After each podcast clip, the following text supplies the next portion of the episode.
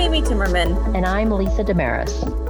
And this is Appraiser Talk, the show where I ask Lisa, the Vice President of Appraisal Issues at the Appraisal Foundation, your appraisal questions.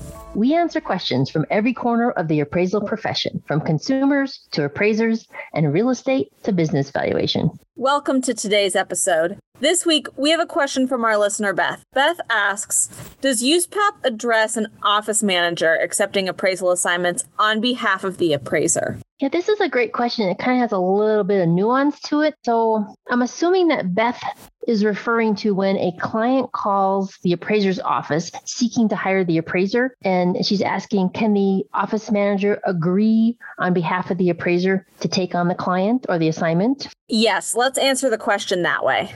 Okay, great. The first thing I'm going to say is that USPAP does not address this issue directly, but I, I, still think we can answer it. Really, this part of the appraisal ordering process is related to the business relationship between the client and the appraiser's office. There is no prohibition in USPAP to keep an office manager from procuring an appraisal order on behalf of the appraiser. You know, meaning, for example, like the office manager takes the client's phone call or email and is facilitating the procurement of the appraisal assignment. Now, some clients and appraisers may find this arrangement acceptable and others may not. So, for example, if an appraisal is one that will be completed for a federally related transaction, clients who oversee these types of transactions typically have very detailed policies around how an appraisal can be ordered. Many of these types of clients' policies state that it is okay for them to have an appraisal firm and not an individual appraiser sign and accept any engagement letter they send over to the appraiser's office. But, and then here's the nuance it is still only the appraiser who can ultimately perform the assignment. And that's where USPAP would come into this scenario the appraiser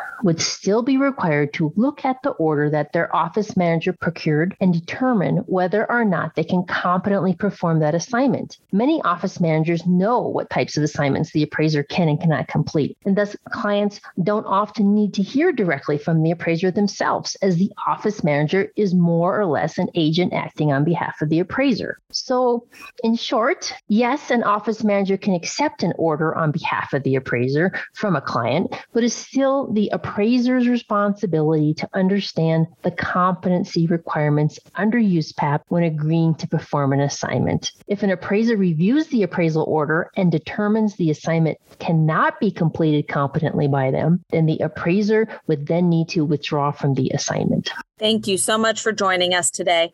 We hope you'll tune in each week to Appraiser Talk. You can send in your questions to me at Amy, A-M-Y, at appraisalfoundation.org, and you might just hear us answer it in a future episode. And don't forget to hit that subscribe button so you don't miss an episode. Appraiser Talk is available on Spotify, Apple Podcasts, or wherever you get your podcasts.